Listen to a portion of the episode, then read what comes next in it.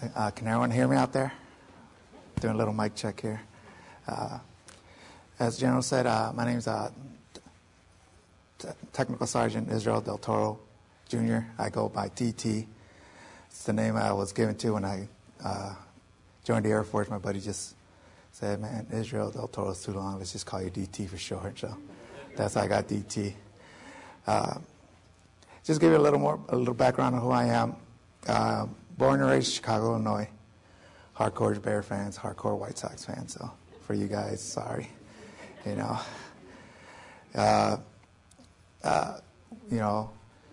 When I was younger, I lost both my parents by the age of 12.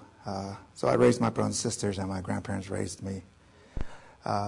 From there, I went to school. I graduated high school, went to University of Illinois. My first year, my grandfather had a stroke. Happily, I was there to catch him when he actually fell in the bathtub. I was just there on vacation or a weekend, and I was about to drop. I was going to drop out, but my grandma told me don't drop out, so I didn't. I continued on to my sophomore year.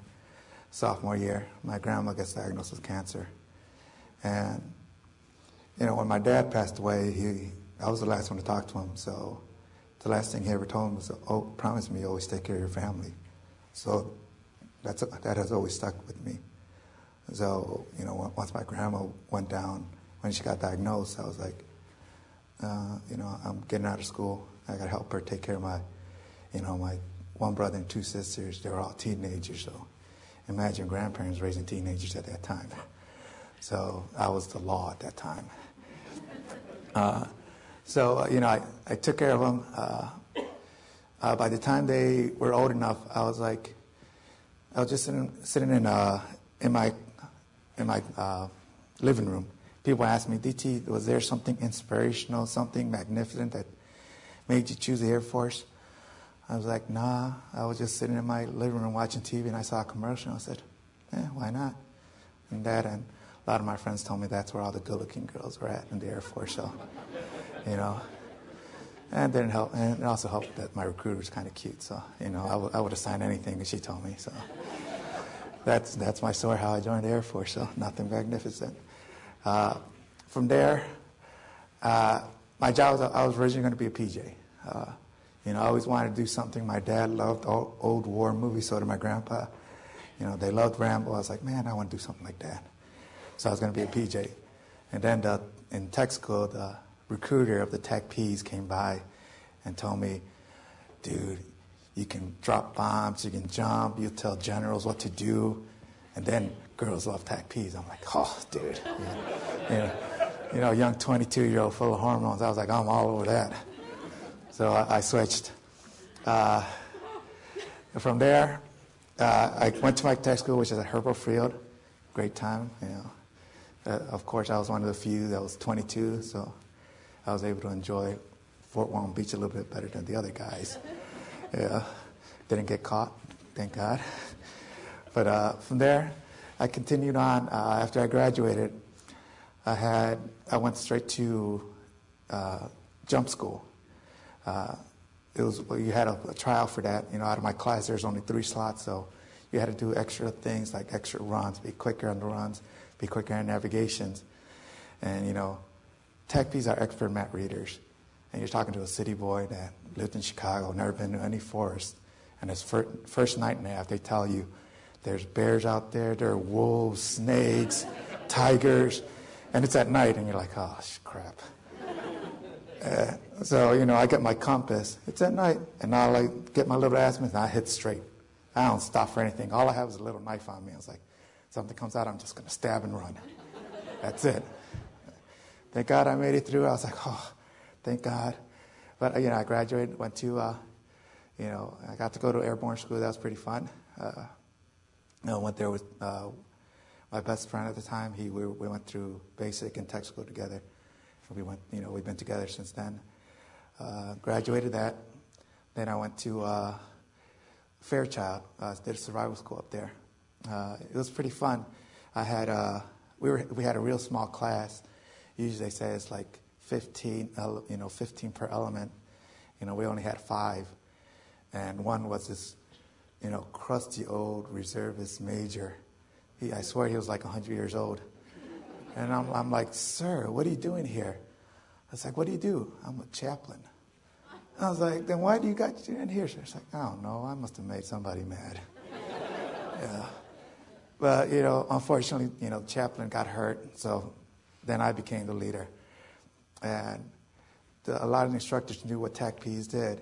So I had this one troop that was, you know, he was a life support guy. And he, you know, grew up in Chicago. You know, if you're walking on snow, you don't put all your weight on snow because you're just going to fall right through. This guy didn't know how to do that, so he just stepped through and tumbled, you know, and got up and cursed every single word you can imagine. So I talked to him. I was like, dude, just relax. We'll make it through. But the good thing about it, you know, we were so small elements. We had 2 rabbits. You know, you got to skin them and eat them. Well, TACPs were kind of, what do you say, we're not right in the head. You know, I skinned my rabbit, and I stuck my fingers in its ear holes and made it like a little puppet. And they're like, dude, what's wrong with you? I was like, we're in the forest. We're bored. You know, got to be entertained. Well, you know, that was one of, you know, I had a good time. Then, of course, you get captured. You know, they did the whole POW thing, and they stuck me in a box. I'm like, sweet, I'm sleeping. You know, I hadn't slept in a while. I'm just... There's other guys screaming. I was like, what's this guy yelling about? Man, you just get comfortable and sleep. And then, of course, they'll interrogate you. They're like, all right, tell me what you know. Or, you know, you'll have females in your element. And they'll call them wenches. You know, that's their word in the PLWs. It's like, if you don't tell me we're going to beat the wenches, I'm like, go ahead. They knew what they were getting into. I was like, go ahead, beat them. And no skin off my back. But, you know, I made a lot of good friends, you know. Of course, they tell you don't show up with any of your TACP gear, any coins or anything. Well, one of my dumb friends, he has his coin on and his TACP shirt on. And me and my best friend, Jeff, are right next to him. And all of a sudden we hear, ding, ding, ding, his coin fall out. They're like, oh, TACP, where else? Who else is TACP here? And my buddy sells us out. It's like these two right next to me. I'm like, dude. You know, graduated, got to my first assignment, which was the Pope Air Force Base. A lot of people call it No-Hope Pope. I was there, but I was mostly assigned with the Army guys up at Fort Bragg, right next to it. You know, Pope now is going to become like, you know, Army, you know, Pope Army Airfield, so, because of BRAC. But I was there for 6 years. In those 6 years, I became... jump master qualified, got a lot of my jumps there. Went to aerosol school, and I went to another survival school there for the special forces, for the Army guys. And it was nothing like Fairchild. They make you sign a waiver because by the end of your little tour, your jaw's just hurting because they just beat the hell out of you. You're like, oh, dude. It's like I just said I wanted more milk. And you beat me for that? But, you know, I made it through. That was a pretty cool time.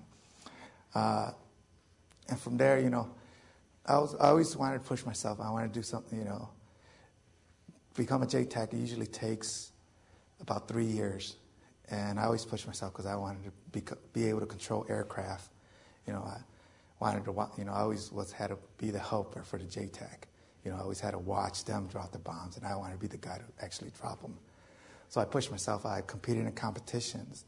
TACPs, we used to have a worldwide competition called Lightning Challenge, where TACPs from all the world compete in teams and get together at Fort Walton Beach and compete for the, you know, best team out there. And I did it as a A1C, and so did my partner. And we made it through it. We got through the regional. We won a couple awards, and we got to, you know, up to the main thing up at Lightning Challenge.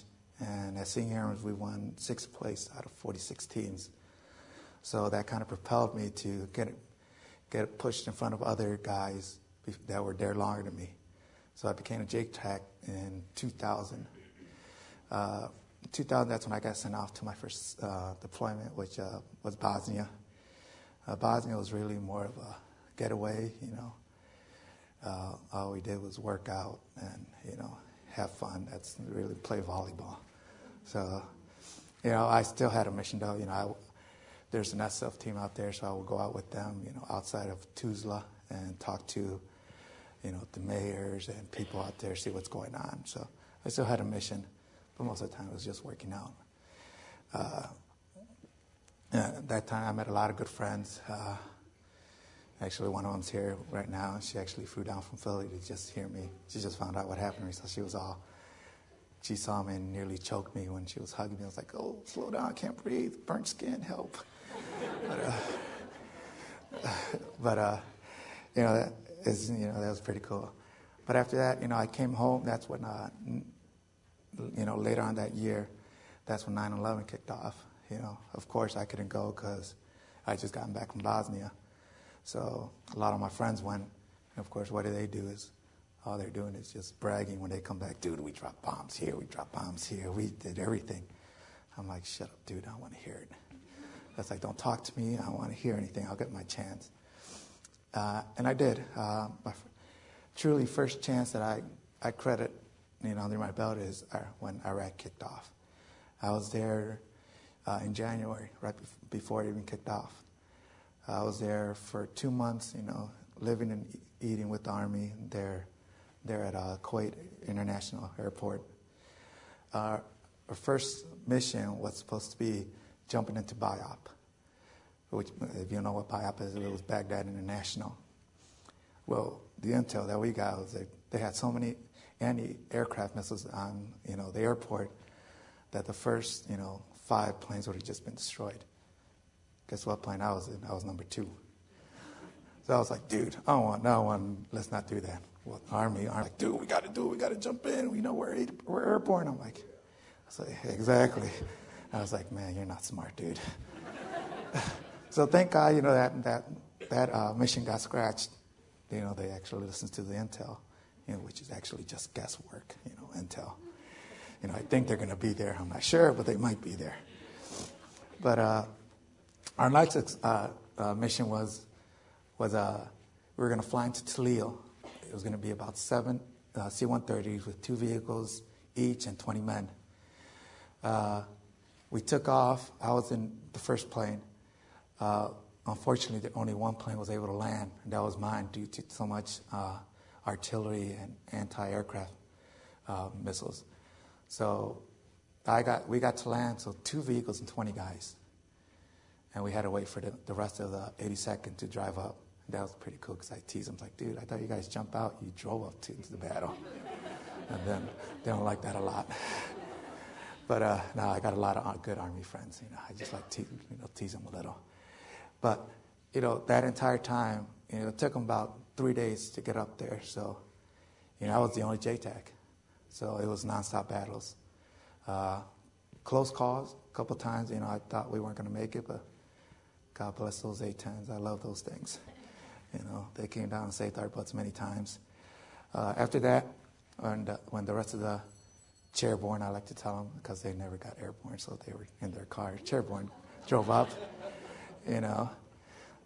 We had another mission. We were going to go push up north, up to Asamoah. That was our next big battle. It was about a week-long battle. The Bath party members controlled the north side, and we controlled the south. It was all divided by a river. So our entire goal was to get across this river. There's one time when I actually thought we weren't going to make it. I was out with my team. We were traveling at night because we were trying to get behind the, you know, bad guys. Well, there's another company of Army guys on the other side. They thought we were the bad guys, and so they started shooting at us. Well, I'm trying to get on the radio and say, hey, stop, we're friendly. So they're like, pop flares. I'm like, if we pop flares, now the enemy's going to know where we're at, and we're trying to get behind them. You know, well, unfortunately, we had to, because, you know, the Army guys just didn't believe us that we were friendlies. So we had to pop flares, and, well, what happens? They stop, bad guys start shooting at us. I'm like, great. So, well, we made it out there. My buddy actually had a control aircraft for that to save our butts. But my best one was I had 2 A-10s come in. You know, the Bath party members were using taxis to resupply and reorganize their troops. And at first we couldn't do anything, you know, hold the whole NATO, you know, respect everybody's place, you know, can't do anything. Useless junk. But don't tell them I said that. But, you know, so we finally got permission. Dude, you can blow those things up. I was like, sweet. So, you know, my commander gets out and he's like, DT, get some A-10s in here and blow every taxi you see up there. I'm like, sweet. So I get on the mic, I call in, I got two A-10s, and I tell them, any vehicle you see on that road is a liable target. It's a live target. And all they do is like for 10 minutes straight with gun runs. And I got Army guys popping up and trying to take pictures. I'm like, dude, get there, you're going to get your head blown off. But it was just the greatest sound. I was like, brr. I was like, sweet. I was like, if I had a beer, it would be the best time. But that's where I got my bronze from those two battles. I really don't talk about non-medals, you know, that's not me, you know. I've been there, done that, you know, I don't have to talk about that. After that, we got called home because at the same time, my troop actually trained. He had been there about maybe six, 7 months at our squadron, was in Afghanistan, and he actually got killed. And he knew he was my troop, and a lot of other of us were friends with him. So they flew us back, which was like in May. And that was probably the hardest thing I ever had to do was bury my own friend, my own troop. So you can imagine, you know, all these muscle heads, you know, trying to keep a dry eye in their blues and Arlington. You know, it was real hard. That was probably the hardest thing. After that, you know, I thought I was going to have some time, you know, just chill, relax. By that time, you know, the old ball and chain finally got me, and I got married and had a kid. So, you know, I'm just kidding. Thank God my wife ain't here because, man, I'll be sleeping on the couch right now. But I thought I was going to have time to, you know, finally relax, you know, hang out with my wife, hang out with my kid. Well, I get ordered to Korea. I was like, oh, great. So I tell honey, you got to go to Colorado with your sister, and I got to go to Korea for a year. So we did that. I went to Korea. That's what was my true first experience of Air Force life. Like I said, TACPs live a lot with the Army. You know, it's rarely where you see them on Air Force bases.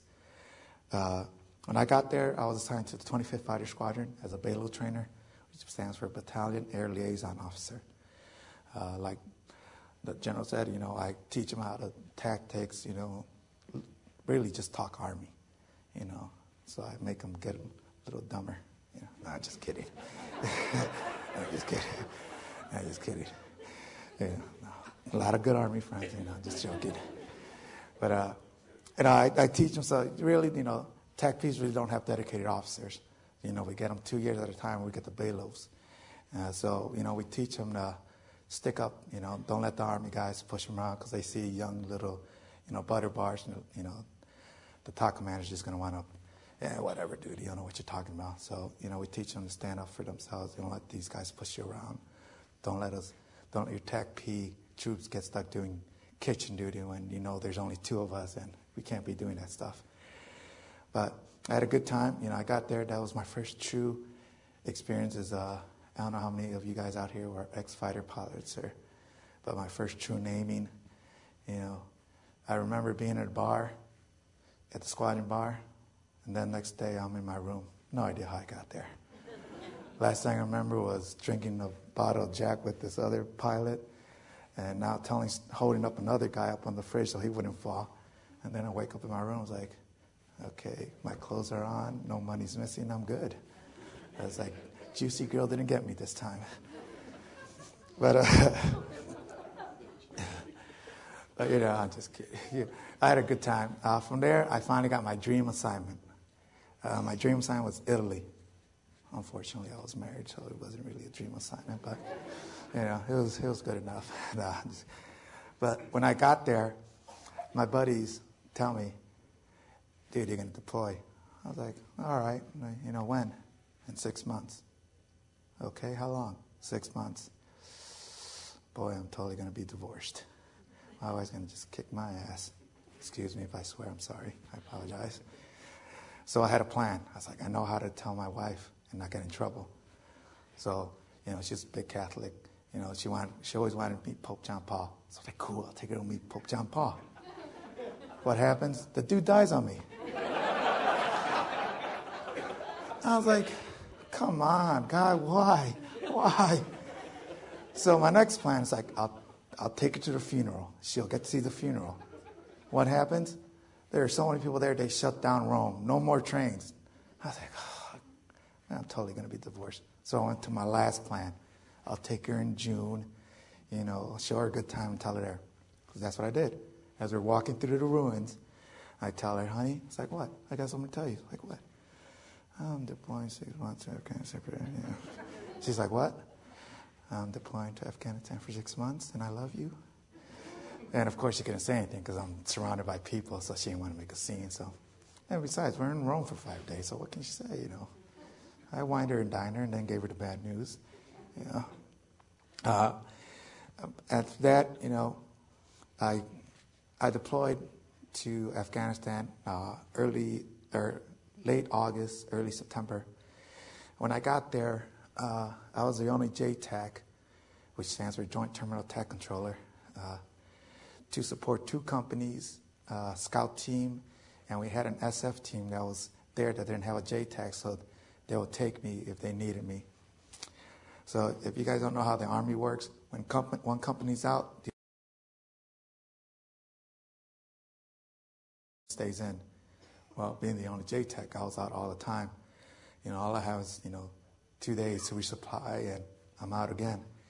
So before I got hurt, I would already been out in over 30 missions, and all of them were all air assault, you know, all air assault. And you know, my whole thing was, you know, if I'm going to get deployed again, I'd rather go to Afghanistan because I know, you know, at least if I die, I'll be in a firefight. I won't get blown up in a Humvee.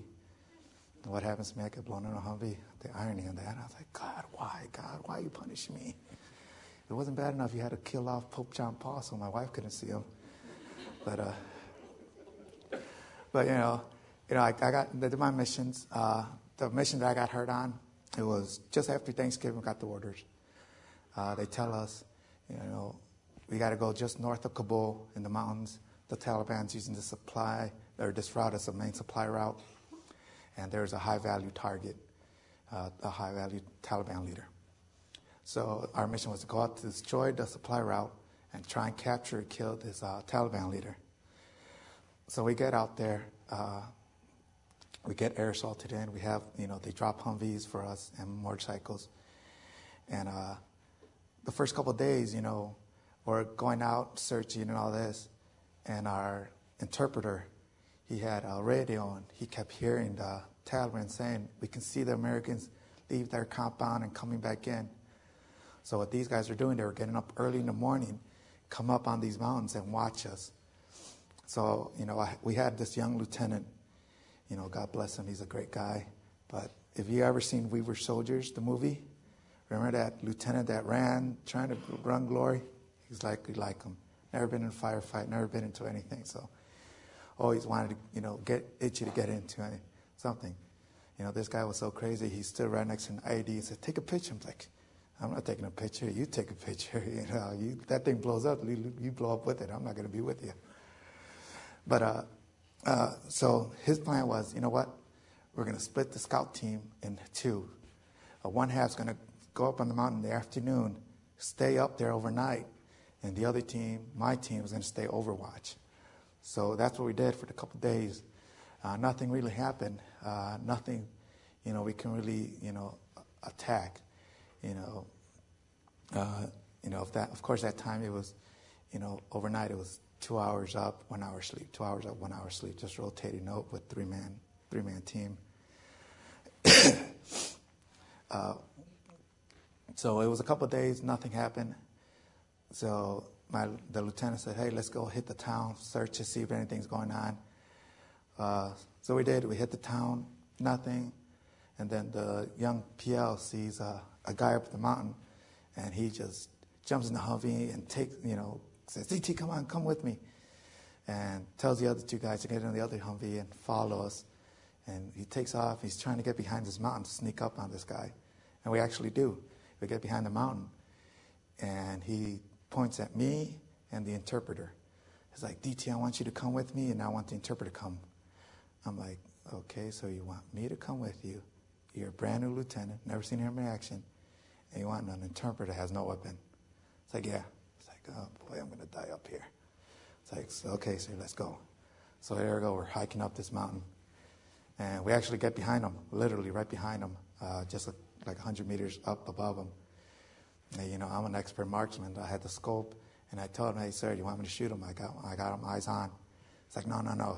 I want to capture him. I'm like, and I'm thinking in my head, sir, you don't know these people. They're like goats out there. They could be in flip-flops, and they run up these mountains like goats. They're like, bing, bing, bing. I was like, whoa. Well, by the time we got to this guy, he's gone. He saw us, and he took off. By this time, our second half of the team that was up on the mountain starts radioing, hey, we're running low on supplies, and we need help, or come resupply us, you know, so we can continue on with the mission. So we do that. We just finished eating lunch, my side, and we're on our way to go meet the other guys. And that's where I sometimes tailor switch a lot towards the younger enlisted and officers. I let them know, you know, be aware of your surroundings.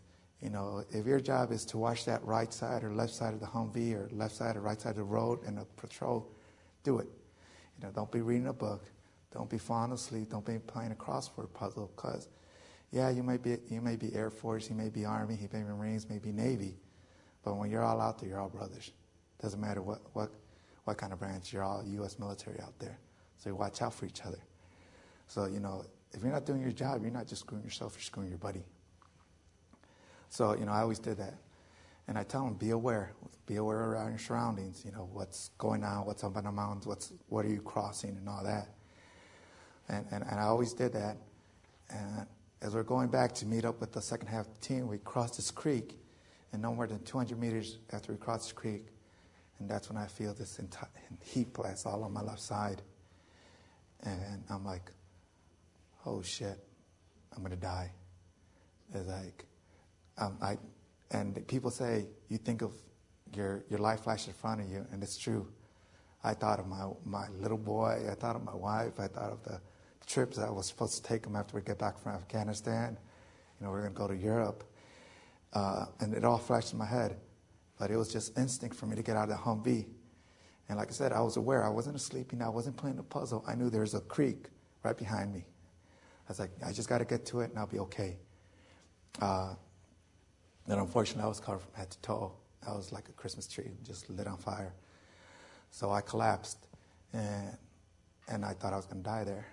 I literally did. I was like, my God, I'm going to die. I'm never going to see my wife again. I'm never going to see my little boy. I'm not going to be able to teach my boy how to be a pimp. I got you. You're all serious. I always do that. I can never be serious. But I did think I was going to die, and I must have yelled out that I was going to die, because that's when the lieutenant yells out, "No, you're not, DT," and throws some dirt on me and helps me get up, and we both jump into the creek. It's the same sound. What I heard was the same sound when you put a hot pan in water, that sizzle sound. And I'm laying there, and I look at the lieutenant. I'm like, "Sir," it's like, "Yeah, that sucked." And he's like, are you being funny, DT? It's like, no, dude, I just got blown up, and I was on fire, and it sucked. And I don't know why I said that, but I said that. I just looked at him and said, that sucked. But my mission didn't stop there, because it was a planned ambush. Because as soon as we got hit, my second half of my team that was up on the mountain got caught in the crossfire. So I was the JTAC. I was the only fire support they had. So unfortunately, you know, I just got blown up a Humvee. My radios were destroyed. The backup radios were in the Humvee that got destroyed. So all I was able to do was get an embedder from an Army guy. And again, this is where I tailor with a lot of young troops. You know, before you deploy, you get these spins, SOPs.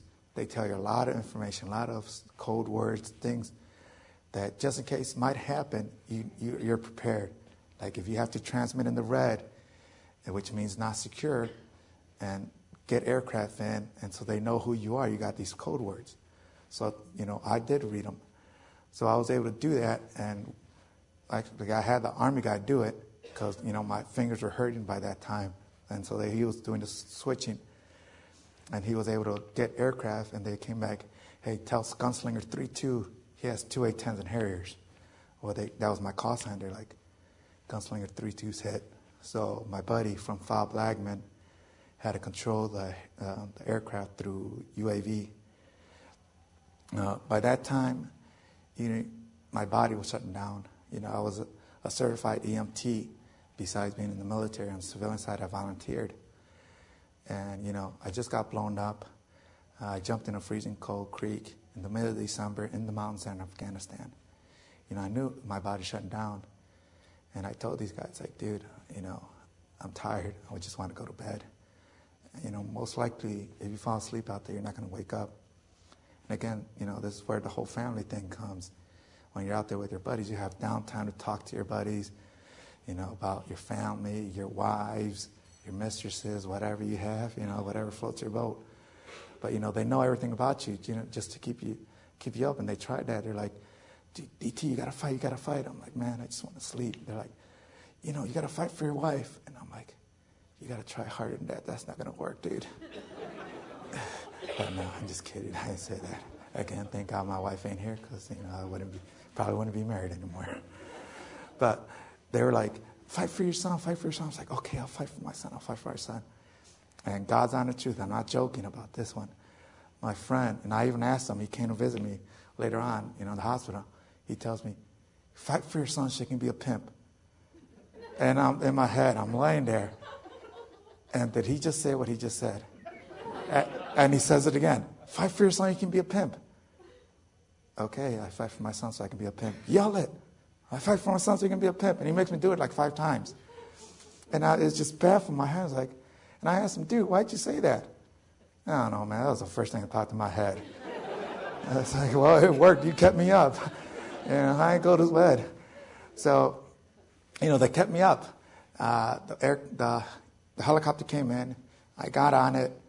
I remember the flight. I remember landing. I remember getting into the little makeshift ambulance. And I remember arriving in the little makeshift hospital, field hospital we had there at Lagman. And I remember seeing all my Army buddies that was back at the FOB and the rest of my Air Force TACP team that was there. And I remember the doctor cutting off my watch. And the last thing I remember is her telling me, you're going to be okay. And that was December 4th of 05.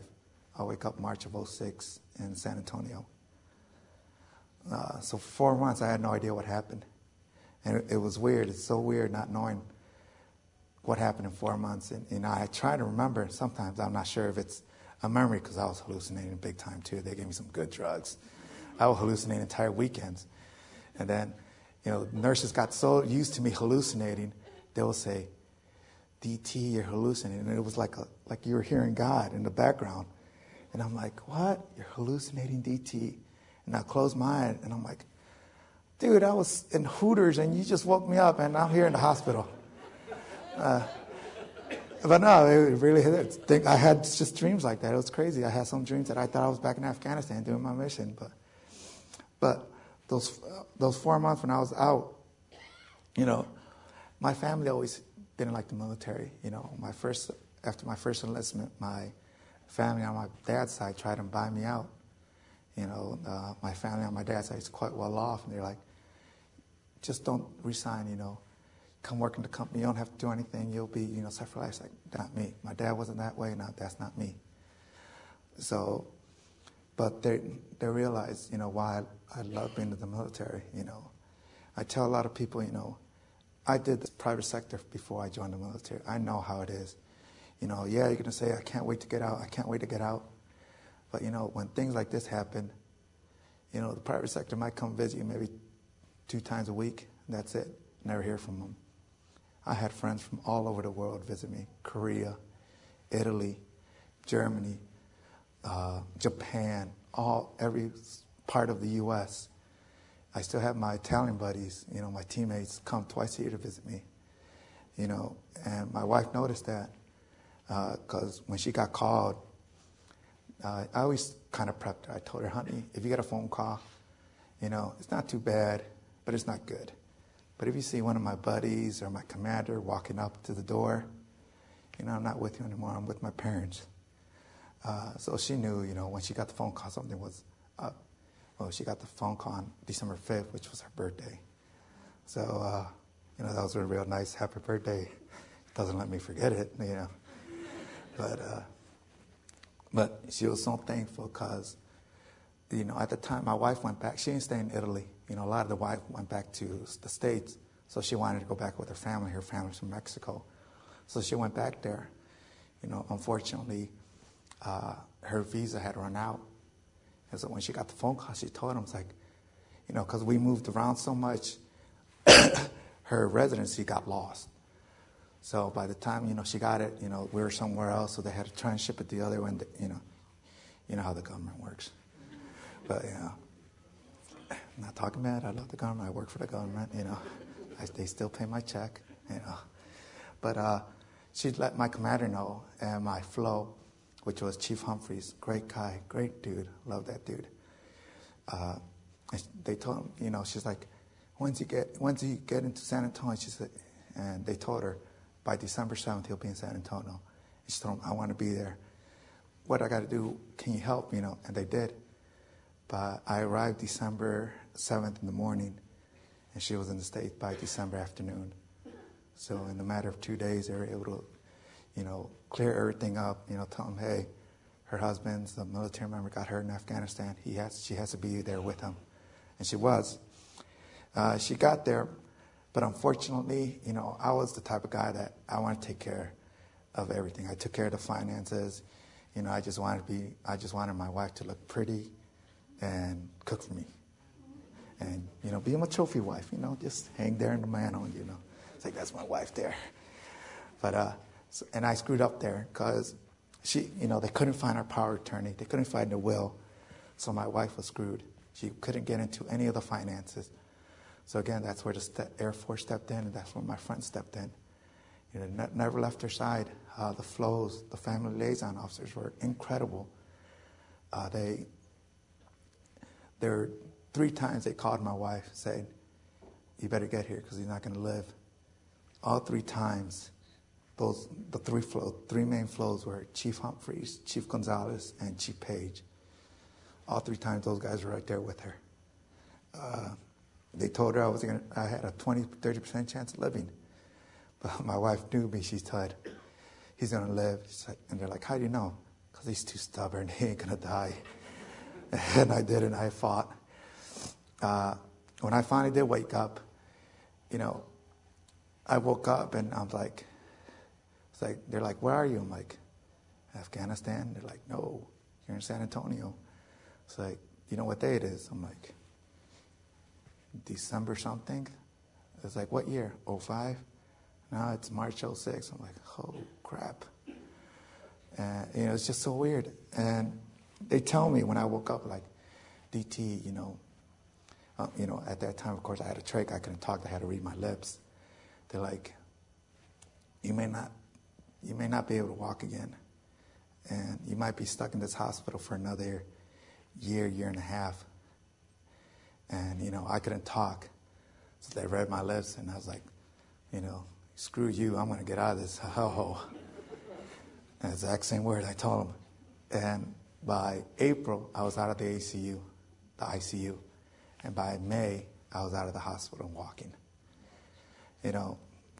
My entire motivation, was my little boy.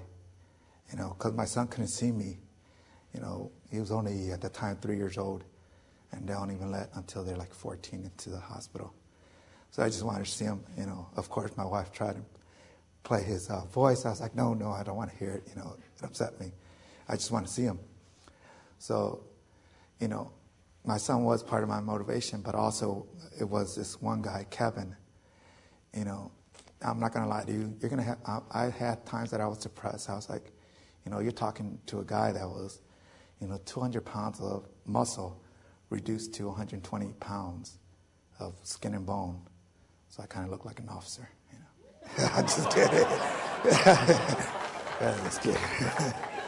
I'm just kidding, sir. Much love. Don't touch General Mosley, please. But, there's this guy, Kevin, and he had lost both of his legs, his arm. His fiancée never came to see him. She left him. and he had no family. But this dude always was giggling, always was laughing. He was out there in the hallway. And when I was trying to learn how to walk again, he would try and trip me. And I'm like, you little bastard, you just wait till I start walking. I'm going to kick over that wheelchair, and then we're going to see who's laughing. But, you know, I thought of this guy. I was like, you know what? This guy has it so much worse than I do. But he's happy. He's cheery. You know, I was like, you know what? If that dude can do it, I can do it. And I did. You know, I pushed myself. You know, sometimes it was some painful days. You know, it was. You know, not. It's crazy thinking, you know, after 4 months you don't know how to walk. I didn't believe it. You know, until I tried to take my first step, and I was like, you know, they held me up. It was just unreal. So I pushed. You know, a lot of times, a lot of people ask me, DT, what was probably the, you know, best thing you were able to do when you were able to do your own thing? It's like, dude, it was being able to wipe my own butt. That's the best thing. That was. Because when you're in the hospital, your all modesty is gone. You know, everyone sees you naked. You know, you got people cleaning you. You're like a little baby. Which wasn't too bad. I'm like, can I have a bottle too? But, you know, so I used to mess with the nurses too. You know, the one day they came and gave me baths, I'm like, oh, that's a good spot there. Rub it some more. Or, you know, they'll come in, I'll have my legs up, and, you know, of course, there's nothing underneath the gown. So it's like, TT, you're not right. And, you know, like I said, TACPs, we're just not right in the head. You know, we're out there. You know, you got to be a little crazy, you know. Maybe it was my mom when she was smoking weed when I was a baby. I don't know. No, I'm just kidding. But, you know, I got out in May. And it was funny because a lot of my friends, you know, came to visit me. And they're, like, calling me up and, like, DT, do you remember when I came to visit you? I'm like, when'd you come? January. I was like, dude, I don't remember crap from January, from December to March. If you showed up in March, we can talk. You could have, you know, poked me in the head, and I wouldn't even known. But, you know, there was one special person that did come visit me, and, you know, I kind of, you know, get a little shorthand with people when I do hear them talk bad about them, and it was a president. You know, when you're severely burned as I was 80%. You know, they shred you. You know, like they skin you. They got to take all this bad skin off you, and you're laying in a room at 98 degrees. And anyone that comes visit you has to be completely covered from head to toe. And when the president came, this is what my family and a couple of friends told me.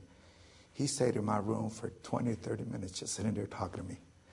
So, you know, I tell people, you know, you may not agree with the president's policies, but don't ever accuse him of not caring for his guys, because he does. He cares for us a lot. And, you know, so, and to this day, you know, I've still been trying to just go up to him and say, thank you. Thanks for being there. Hopefully the general can do, you know, make that happen, you know, little poke, you know, so come on, you know. But, you know, so like I said, you know, you may not agree with him, what his policy, but don't ever accuse him of not caring about his people, because he does. He really does. And that's my little soapbox. So I'll get off that. But besides that, you know, like I said, a lot of friends came all over.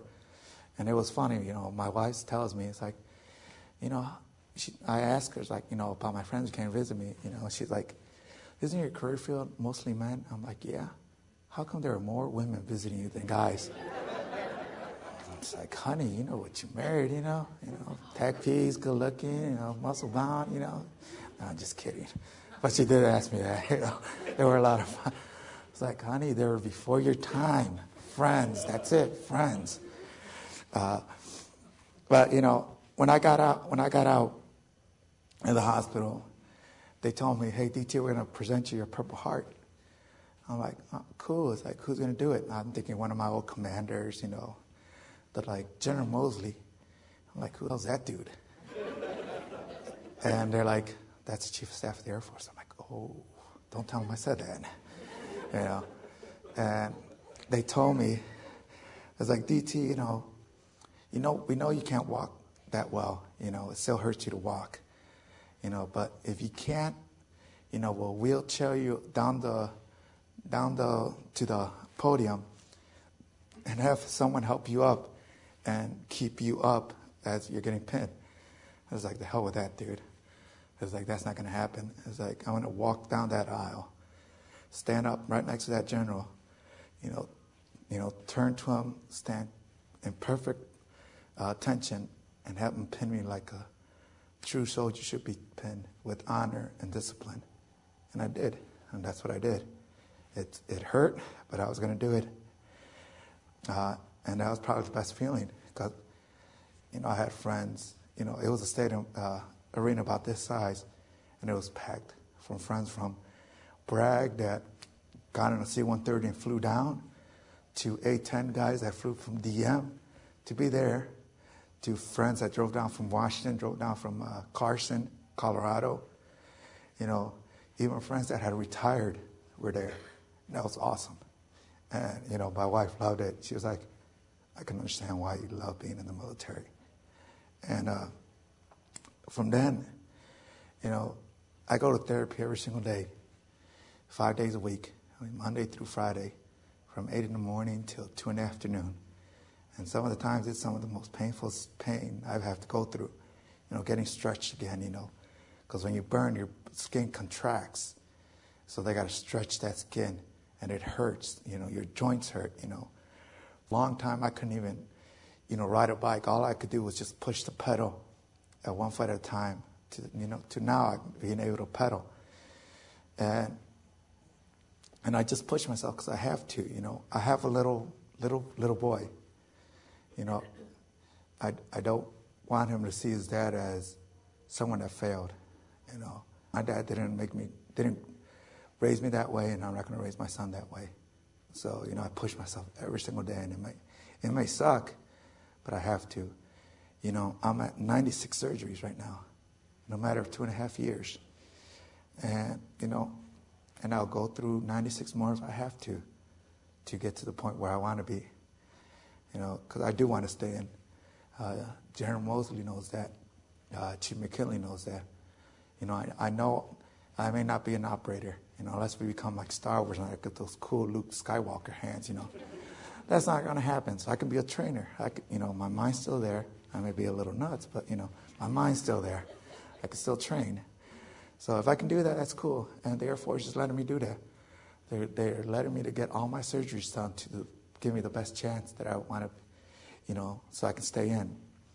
And in the meantime, when I got given my Purple Heart, General Mosley asked me, DT, will you go speak to airmen about, what's happened to you? I'm like, what are you talking about, sir? It's like, talk about your experience. Like, sir, I'm just a regular airman, just like any other guy. It's like, no, you're not, DT. It's like, I'm like, why, sir? I was like, they gave you a 20, 30% chance of living. They told your wife 3 times you're going to die. They told you you're going to be stuck in the hospital for a year, year and a half. They told you they may not be able to walk again. They told you were going to have to be wheeled down and given your Purple Heart in a wheelchair. And where you're at now, you're standing right in front of me out of that hospital and walking. And if that's not a story to tell, then I don't know what is. And I was like, all right, sir, I guess I can do that for you. You kind of outrank me, so whatever you say, dude, I'm all over that, sir. So I do that, My first speaking engagement was when Chief Gonzalez, well, at the time when I got hurt, he was a senior master sergeant Gonzalez. He wanted me to pin him, and afterwards, speak in front of his airmen. And I told him, you want me to hit you when I pin you? He's like, yeah. He must have thought, DT's all here, he's all hurt. He can't hit. He can't punch. Well, I gave him the old elbow and knocked him into almost General P. But after that, it started out with just 20 people. And it seems like my crowd keeps getting bigger and bigger. I'm like, dude. And people ask me, it's like, DT, do you get nervous? It's like, man, I just picture everyone naked in front of me, so that gets me better. So right now, you're naked in front of my eyes right now. I see the thong back there. I got you. But I do this, if my story is able to help, an airman, if he has to go through what I went through, or a soldier, Marine, I do it. Besides therapy and besides speaking, I'll go visit the burn ward, and I tell guys, it's like, dude, I was there once before. I was there hurting, you know. And I'm not gonna lie to you, yeah, it sucks. It's not gonna suck. It's like, you know, you used to be able to run and now you're stuck in a bed and can't even take care of yourself. But you'll pull through. You know, I did and you can. And so that's what I do, you know. And in the meantime, you know, I've done this. And I don't do it for any rewards. I don't do it for any glory. That's just not me. You know, there's other people can tell you war stories and gun battles, but that's just not me. You know, I've done my job, and I'll do it again if I have to. And sometimes you kind of do get rewarded. You know, there's a story I like to tell is, you know, one of my biggest fears, like I was going to get medically discharged and never get to have made E6. You know, I never was going to be able to get to test. So, and General Mosley knew this, and a lot of other people knew this.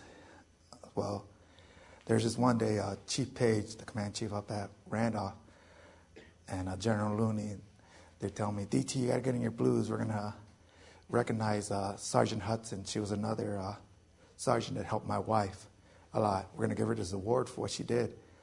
I'm like, man, I hate wearing my blues, dude. I don't want to wear my blues. They're like, you have to. I was like, you just wait. I'm going to tell General Mosley. I got his number. And they're like, go ahead, call him. So I was like, fine, I wear my blues. Well, you know, they get me my blues. They get me to up to Randolph, up in the Taj. And they're saying, Olga's not here. Well, Olga was really General Mosley's code name. So they kept saying, Olga's not here, Olga's not here. I was like, I'm going to kill Olga. And I'm in my blues, and I'm sitting here waiting for her. So I'm going to kill her. So they're like, finally said, oh, Olga's here. I'm like, oh, great. So I walk into the conference room, and I see General Mosley. And I'm like, oh, you know, he's probably here to, you know, give Olga her gift. And I go up to him, and I give him a hug, and say, hey, sir, how you doing? And he holds me on side and says, and turns to DT, I got a surprise for you. And, you know, I'm thinking, okay, what you guys do? I was like, you give me a plaque or something, what? And he, all of a sudden, I see this master sergeant in his blues with tech stripes, and I'm just speechless. And all the, you know, Chief Humphreys, Chief Page, all these friends of mine there are just laughing, because I was pretty good at sniffing things out, and I didn't know that. Well, they kind of couldn't let it out, because General Mosley put down the fear of God if I found out. Because, you know, technically I was promoted January 29th, but General Mosley wanted to do it himself, and he wasn't going to be able to get there till the 22nd of February. So he told everyone, if DT found out, heads are going to roll. So they kept it tight lid, and I gave them props. I'm like, man, you guys kept it pretty quiet, man, because I know anything. So, you know, I see these stripes, I'm like, and I just want to jump on General Mosley and give him a big old monkey hug. But I didn't. I resisted. I was like, that might not be professional, but I really want to do it. So I just like, thanks, sir. And I'm just speechless. And everyone's just laughing. And I'm like, wow, I just got step promoted. And he's like, no, you didn't. And I'm like, okay, I didn't test. I was like, how else did I get step promoted? It's like, the only thing that I remember, the only last thing is field promotion. She's like, yep. I was like, are you talking about when World War II, when guys were dying, like, boom, you're a lieutenant? It's like, yeah. Then, sir, why'd you stop at Tech Sergeant? I could have been a great colonel. I was like, oh, I'm perfect for that colonel.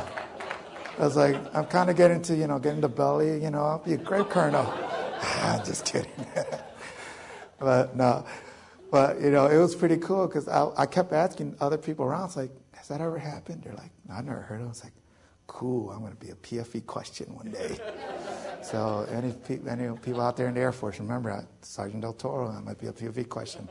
So that was probably my best surprise. You know, a lot of people ask me, DT, did you ever wish you died? And I never did. Not even when I woke up, not even when I wasn't able to, you know, move my arms, not even when I was able to walk. You know, I never wished for that. There was one time, though, and it was the first time I saw my face. When you're severely burned, they They try and hide your face from you. They want you to ease into it. And it was sometime in April of 06 when they were taking me to the bathroom. I don't know if it was my wife or my therapist. And one of them fell, and I saw my face. And I broke down. And it wasn't for vanity or anything like that. It was because of that little 3-year-old.